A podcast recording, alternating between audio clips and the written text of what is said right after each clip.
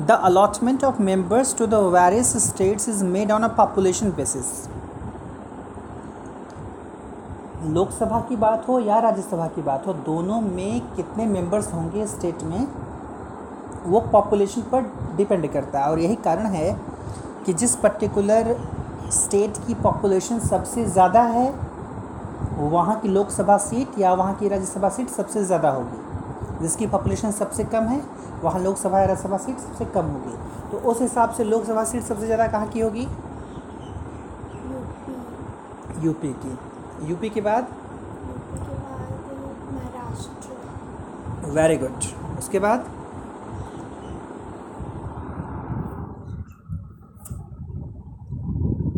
पर दिया हुआ है, देखो। Allotment of members to the various state is made on a population basis Uttar Pradesh is represented in Lok Sabha by 80 members Maharashtra sends 48 members Goa Manipur Meghalaya two each समझ में आ रहा है? गोवा मणिपुर मेघालय जैसे प्रदेश से केवल दो दो मेंबर अभी जब तुम कर रहे थे कि एट्टी बड़ा कम लग रहा है आप समझ में आ रहा है? सबसे कम में दो दो मेंबर जा रहे हैं। तो हम्म, आगे मिलेगा। गोवा मणिपुर मेघालय दो दो हैं। मिजोरम, नागालैंड, सिक्किम, सबका एक एक the union territory of Delhi sends seven members to the Lok Sabha.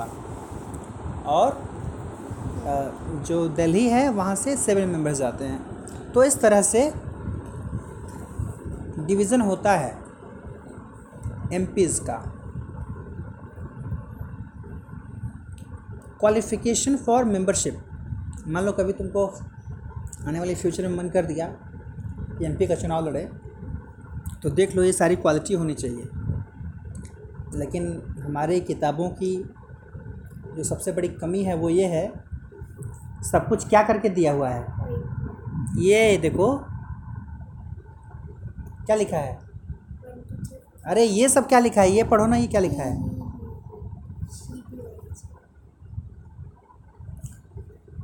One हो जाना चाहिए, ना तो ही रहे, ना तो शी रहे, केवल ओ एन ई लिख दे वन क्लियर हो जाएगा कि कोई भी रहेगा। अब यहाँ ये मान करके चलना है वो कहेगा कि अरे ऐसा थोड़ी होता है, तुम समझो कि ही का मतलब शी कैसे हम समझे भाई? क्यों लिख रहे हो ऐसा? है ना? Condition needed for a person to be a member अब जैसे यहाँ पर पर्सन लिख दिया ना तो पर्सन का मतलब क्लियर हो गया दोनों। नहीं तो मैन लिखा होता to be a member of Lok Sabha यही होता है। लैंग्वेज पर हमें थोड़ा सा ध्यान देने की ज़रूरत होती है। Whenever we are talking whenever we are writing so if you want to be become Lok Sabha member तो क्या तुम अभी बन सकती हो लोकसभा मेंबर क्यों? एटीन ईयर्स के बाद बन जाओगे लोकसभा मेंबर ट्वेंटी ईयर्स की हो जाएगी तो लोकसभा मेंबर बन सकती हो. हाँ ट्वेंटी फाइव ईयर्स और राज्यसभा मेंबर बनना होगा तब?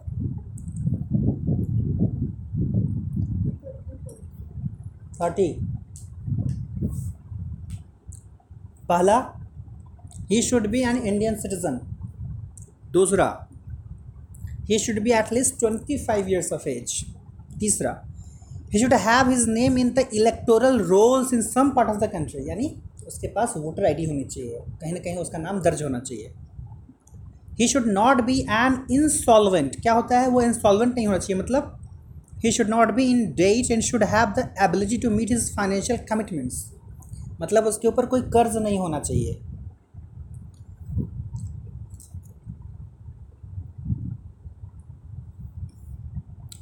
He should not hold any office of profit under any under the government मतलब ये है कि कोई अगर सरकारी नौकरी में रहते हुए लड़ना चाहे तो नहीं लड़ सकता। उसको वहाँ से रिज़ाइन करना पड़ेगा।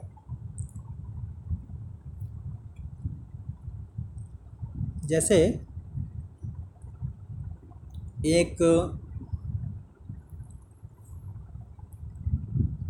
प्राइम मिनिस्टर हुए हैं, कुछ ही समय के लिए रहे प्राइम मिनिस्टर क्या नाम था उनका? If I am not wrong Gulzari Lal Nanda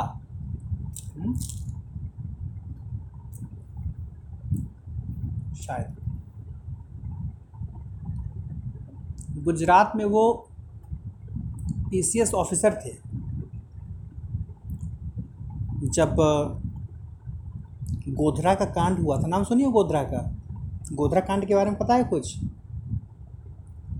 Godhra कांड हुआ था तो ये माना जाता है कि उन पर आरोप लगता है कि हिंदुओं को उन्होंने तरजीह ज़्यादा दी थी। केस भी चला था उन पर। बाद में उन्होंने सरकारी नौकरी छोड़ दी, पार्टी ज्वाइन कर ली। तो ऑब्वियस है।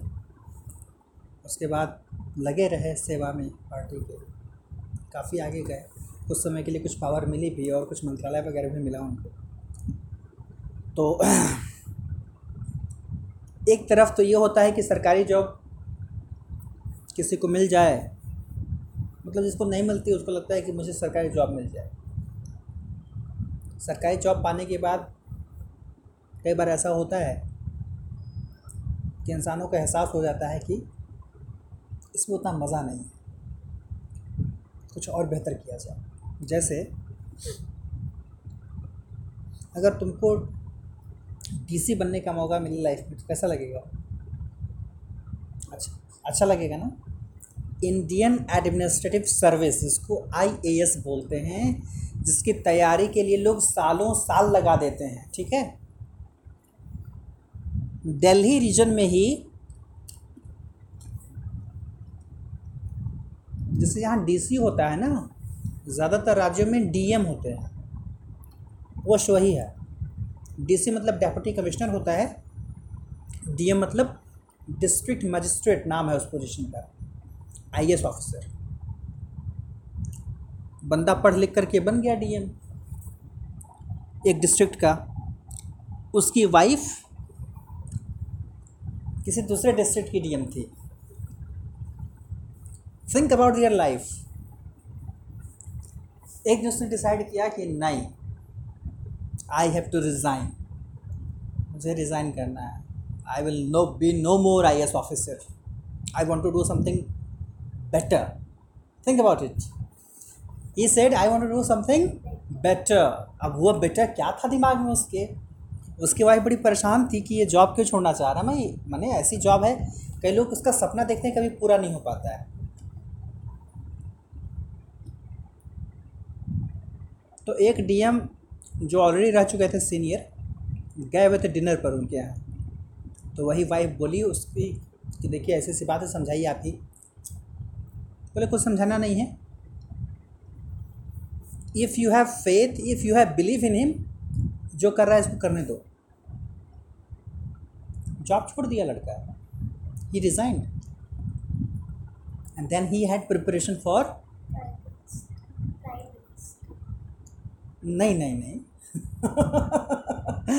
Then he started studying legal studies और फिर उसने लॉ की पढ़ाई की और बन गया लॉयर। तो डीएम बनने के बाद क्या होता है कि आपको मंत्रियों के पीछे पीछे घूमना होता है। मतलब मंत्री जो कहते हैं वो करना होता है। तो जो भी सेल्फ रिस्पेक्ट वाले लोग हैं, उनको चीज़ें बुरी लगती हैं। क्योंकि उतना पढ़ लिख करके गए होते हैं, फिर भी अनपढ़ों की बात को सुनना होता है, मानना होता है। इसी से उसको बुरा लगता था।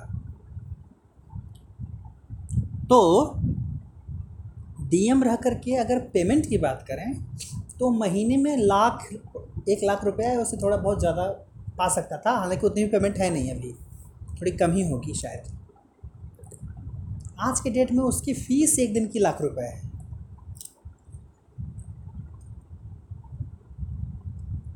He is a high court lawyer उसका तो अलग रुतबा ही होगा ना। मतलब जब चलता होगा तो लोग, लोगों को ऐसा लगता होगा कि तो पहले का आई ऑफिसर रह चुका है। तो उसकी तो अपनी एक डिग्निटी होगी ही। और बाकी actually when a person becomes IAS officer इसका मतलब है that the person has potential तो वो किसी फ़ील्ड में अगर कूदेगा ना तो बेस्ट करेगा। तो उसके बाद अच्छे से पढ़ाई की उसने एंड अल्टीमेटली ही अब ऑब्वियस है कि अब वो लॉयर बना हुआ होगा तो अभी तक कौन जानता है वो जज के रूप में भी प्रमोट हो गया होगा? तो ये है कि कुछ लोग होते हैं, एक दो जॉब मिल मिल जाए, संतुष्ट हैं, कुछ लोग ऐसे होते हैं जिनको ज़िंदगी भर संतोष नहीं होता, लेकिन एक बात जान लो लाइफ में अगर डेवलपमेंट करना है, अगर आगे बढ़ना है तो सेटिस्फाइड होकर के बैठने से नहीं होता है। कुछ लोगों के लिए ऐसा होता है, कोई छोटी मोटी भी जॉब मिल जाती है हाँ ठीक है लाइफ चल रही है अच्छे से ना। उनको लगता है, बस, अब आराम से, बस खाना है, पीना है, सोना है। कुछ के साथ ऐसा होता है कि उनको हमेशा कुछ न कुछ नया, कुछ न कुछ बेटर करने का मन करता रहता है। खैर, फ़िलहाल इस पर फोकस करते हैं।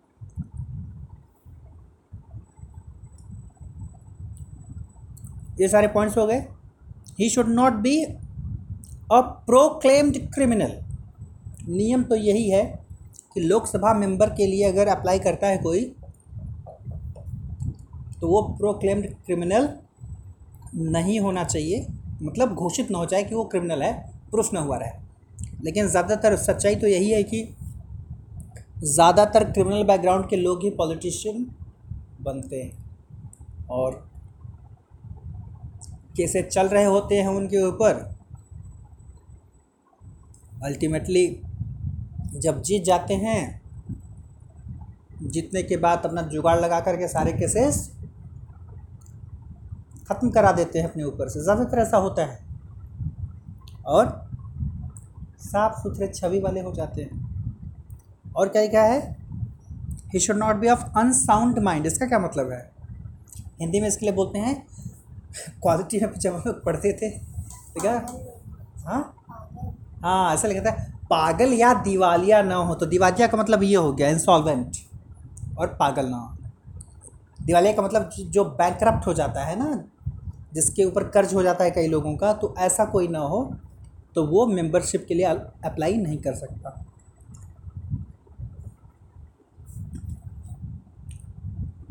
कई केसेस में ऐसा देखा जाता है एम पीज़ एम के चुनाव लड़ने वाले लोग कहाँ से फॉर्म भरते हैं? जेल से। जेल में बंद हैं, उनका फॉर्म भरा जा रहा है। जेल में ही हैं कन्विंसिंग हो रही है, लोगों के सामने प्रचार किया जा रहा है and ultimately that person wins the election जैसे इलेक्शन जीता वो बाहर।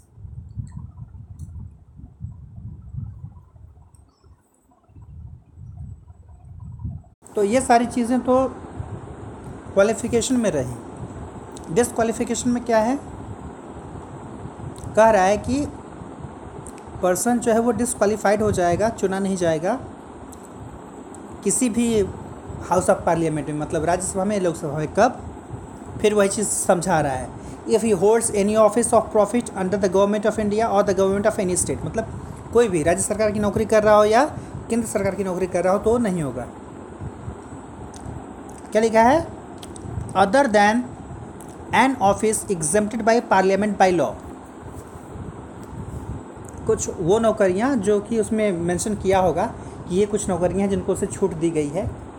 तो लॉ के पार्लियामेंट बाई मतलब जिसमें जिन नौकरियों के लिए छूट दी गई रही होगी, वो नौकरी करता हुआ इंसान अप्लाई कर सकता है।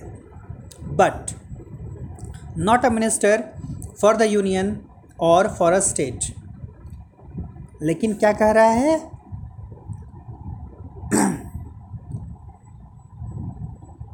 But not a minister for the union अच्छा मतलब वही है, उसको रिज़ाइन करना होता है। If he is of unsound mind and stand so declared by a competent court अगर कोर्ट ने डिक्लेयर कर दिया है कि इसका दिमागी हालत ठीक नहीं है तो वो तो वही चीज़ है। अब यही कुछ, जैसे मैं तुमको बता रहा था ना, कि सर्टेन लूप होल्स होते हैं हर एक्ट में, हर कॉन्स्टिट्यूशन में। अब जैसे किसी की ज़िंदगी बर्बाद करनी हो, जैसे कोई, किसी ने बहुत अच्छा माहौल बना रखा है, लग, लगता है कि वो इलेक्शन लड़ेगा तो जीत जाएगा। और किसी दूसरे बड़े पॉलिटिकल नेता को लगता है कि ये मेरे लिए खतरा बन सकता है। तो क्या करेगा? क्या कर सकता है? कि ऐसी सिचुएशन क्रिएट कर दे कि वो पागल पागलों जैसी हरकत करने लगे। और फिर फर्दर कोर्ट से डिक्लेयर करा दे कि ये पागल है। वो चुनाव लड़ ही नहीं सकते तो ऐसी बहुत सारी चीज़ें होती हैं कि जो कुछ चीज़ें, जो कुछ नियम हमें बचाने के लिए बनाए गए हैं बुराइयों से, उन्हीं नियम का इस्तेमाल गलत तरीके से भी हो सकता है। कभी कभी ऐसा होता है कि कुछ वरदान जो हैं, वो अभिशाप बन जाते हैं, कुछ बूंद जो हैं, वो कर्स बन जाते हैं और कभी कभी कुछ कर्स जो है, वो बूंद बन जाते हैं। बून कर्स कैसे बनता है, इसका एक बड़ा अच्छा एग्ज़ाम्पल है। पता नहीं कभी तुमको मैंने सुना है कि नहीं, एक कहानी जो मायादास की है, एक राजा था। बहुत पैसा था उसके पास, उसके बावजूद उसके लालच का कोई ठिकाना नहीं था। वो चाहता था कि और मिले उसको। कोई मुनि आए, बड़ी सेवा सत्कार की उसने। पूछा मुनि ने कि, बोलो राजन, क्या चाहिए? बोला, महाराज, मैं जिस चीज़ को छूँ वो सोना बन जाए। महाराज को तो लग गया कि तो पगला गया है। तो उसने क्या मांगा था? वरदान मांगा था। तो बोले, ठीक है, जैसे तुम्हारी मर्ज़ी। राजा साहब को प्यास लगी। पानी आया। हाथ में लिए सोना। भूख लगी, खाना आया। हाथ में लिया सोना। सोना खाइएगा, सोना पीजिएगा। इतना तक तो ठीक था मान लो। कोई और खिला पिला देगा, हो सकता है। छोटी सी बेटी फूलों की माला लेकर के आई बड़े खुश होकर के।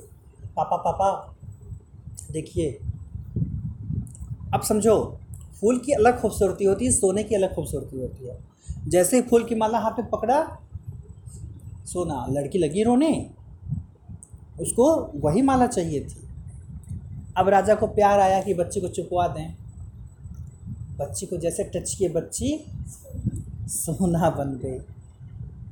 अब समझ में आ गया कि that the boon that is that he demanded has remained no more a boon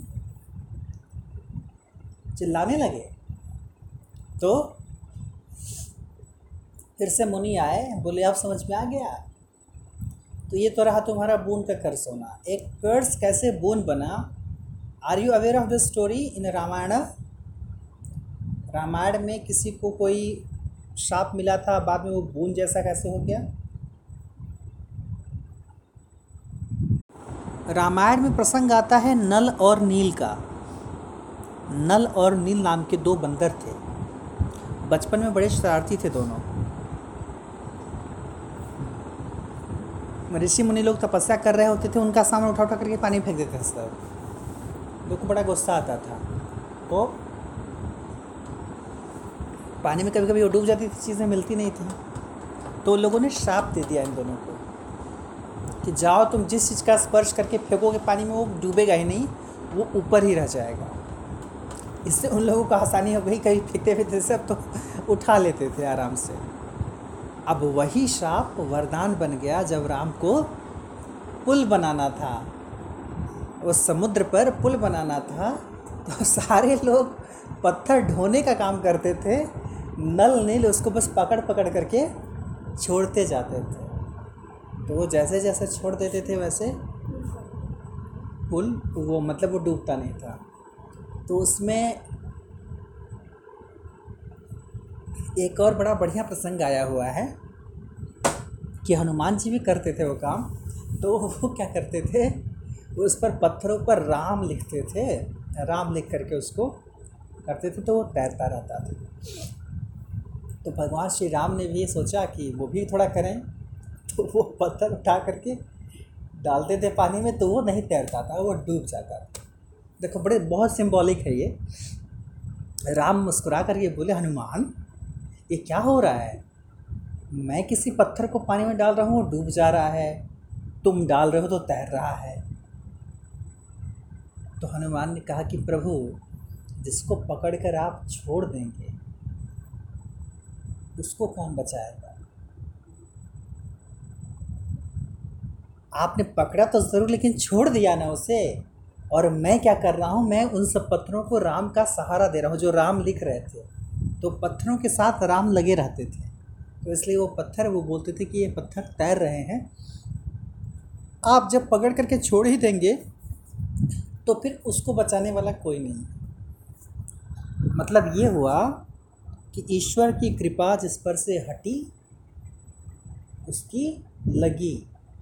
अभी जैसे पूरे विश्व की जो स्थिति बनी हुई है, जैसे लग रहा है कि सब कुछ जितना कुछ बुरा हो सकता है, वो हो रहा है इन दिनों। हम लोग फ़िलहाल सुरक्षित हैं, कब तक है कोई ठीक नहीं है। एक तरफ़ पैंडेमिक का जो असर है तो बीच में पता चला कहीं भूकंप आया हुआ था। बारिश अभी कोलकाता की स्थिति बहुत बुरी हो गई है। अम्फन तूफ़ान जो आया हुआ है, खूब बारिश हुई, बहुत सारे पेड़ रास्ते ब्लॉक हो गए हैं, बहुत कुछ जो है नुकसान हुआ है। मतलब सिटी ऑफ़ जॉय कहा जाता है कोलकाता को। इतना खूबसूरत शहर अच्छा शहर माना जाता था, इतनी बुरी स्थिति हो गई है एक दिन के तूफ़ान में कि पूरा जो शहर है वो बदरंग हो गया है। खैर, जो भी हो, चलो, आज के लिए इतना ही। अब इसमें कुछ और पॉइंट्स हैं क्या? नहीं ठीक है, रहने दो। Will talk of this later